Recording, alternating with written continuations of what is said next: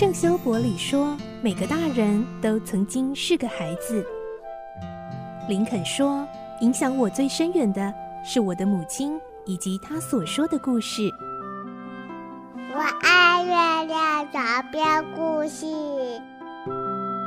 晚安，月亮床边故事。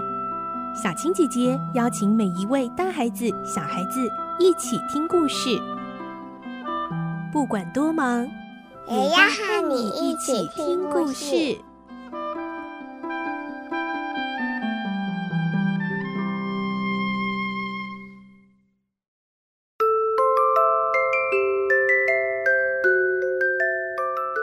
晚安，欢迎你和我们一起听故事。我是小青姐姐。今天是科学怪人最后的大结局喽。我们会听到维克多终究是因为身体太过虚弱而在船上过世了，而船长华尔顿非常悲伤，失去了这么一位相处短暂却相见恨晚的好友。而这时候，他突然发现维克多的遗体旁出现了一个庞大的身影。来听今天的故事，《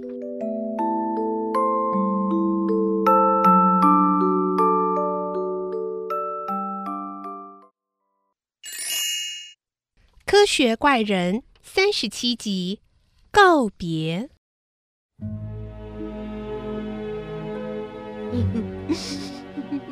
维克多死了，华尔顿忍不住哭了起来。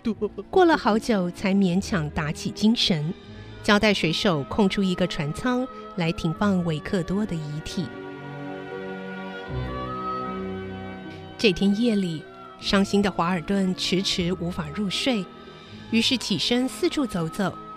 当他经过停放维克多遗体的船舱时，忽然听到里面有声音：“是谁在里面？”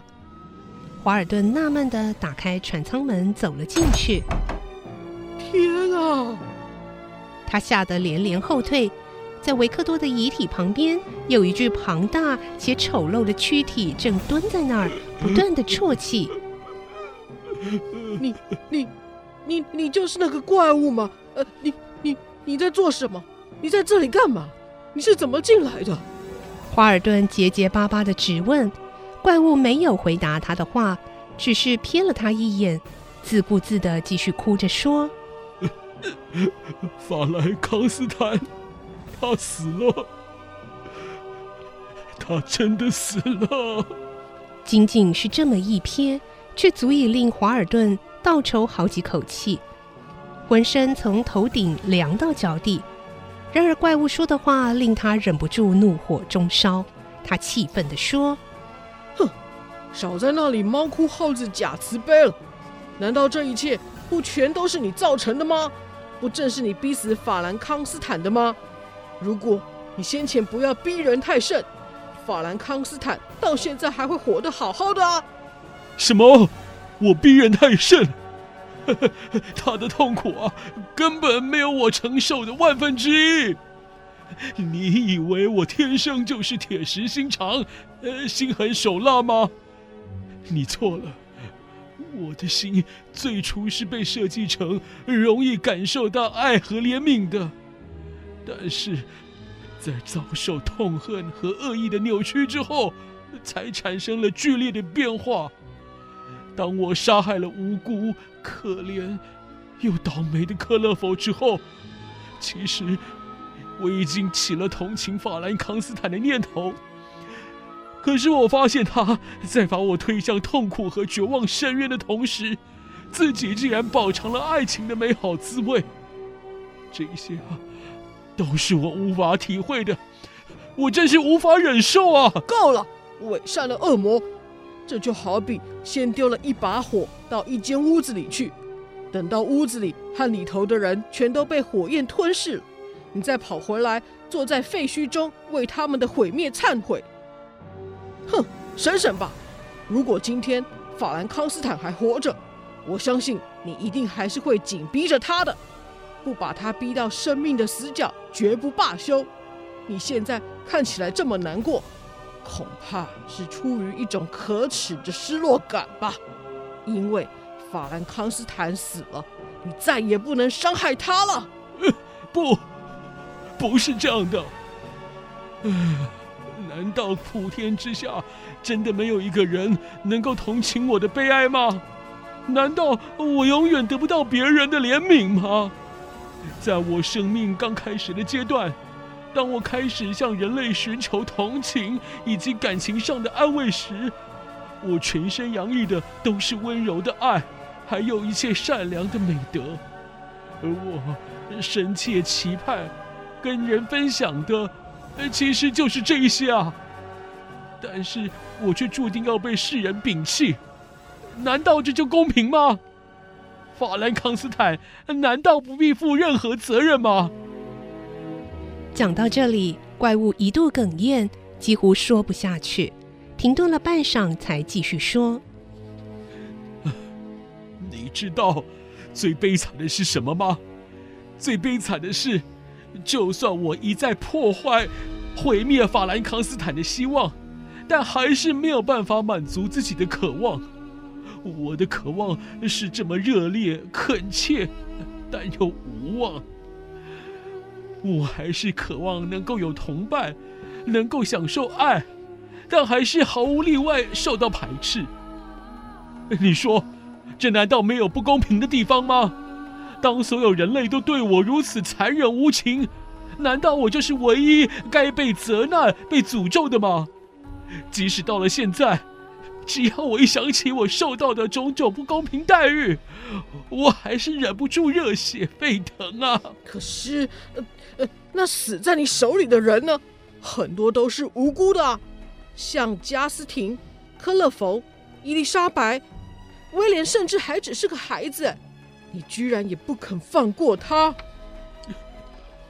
好吧，我我承认我的确是个小人，的确害死了一些无辜、无助又可爱的人。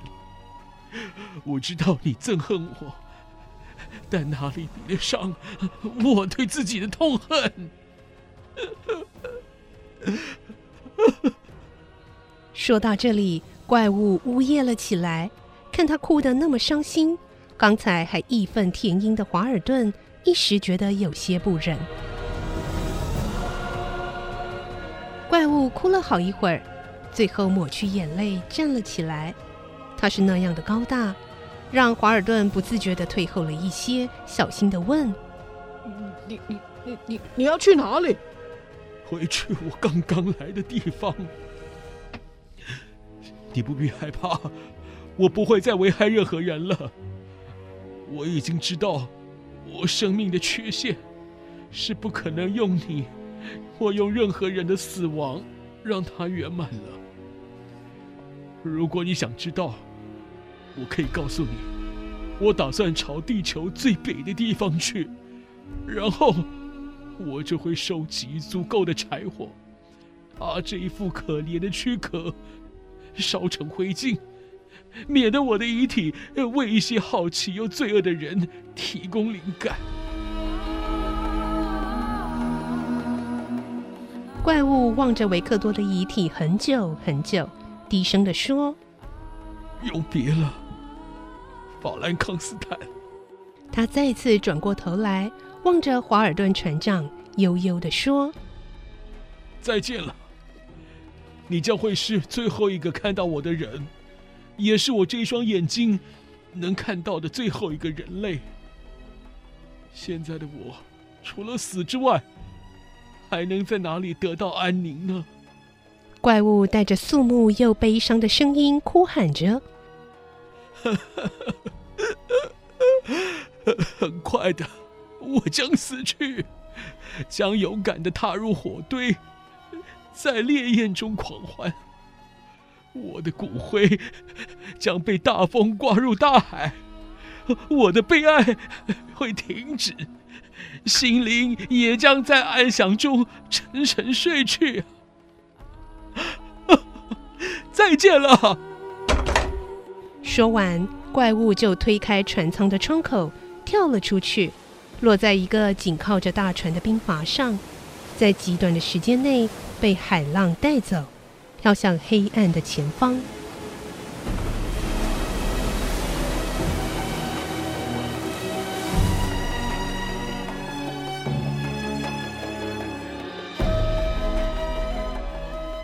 这就是科学怪人的故事。听完了之后，对于这个结局是不是很感伤呢？